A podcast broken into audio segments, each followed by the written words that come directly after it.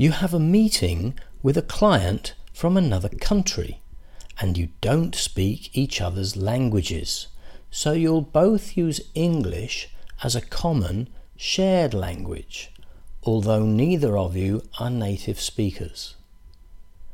You are a professional in your field, so it's normal for you to prepare the information and documents that you'll need and to have them ready in advance. Now you just have to prepare yourself, what you want to say and what you expect to hear. You know the topic of the meeting, of course, so you can prepare your welcome and introduction. A little small talk perhaps, and then down to business. You write down some key words and phrases which you know you'll need and that will help to guide you through the meeting. You make a note of what you're expecting as a response to the questions that you'll ask or the points that you'll make.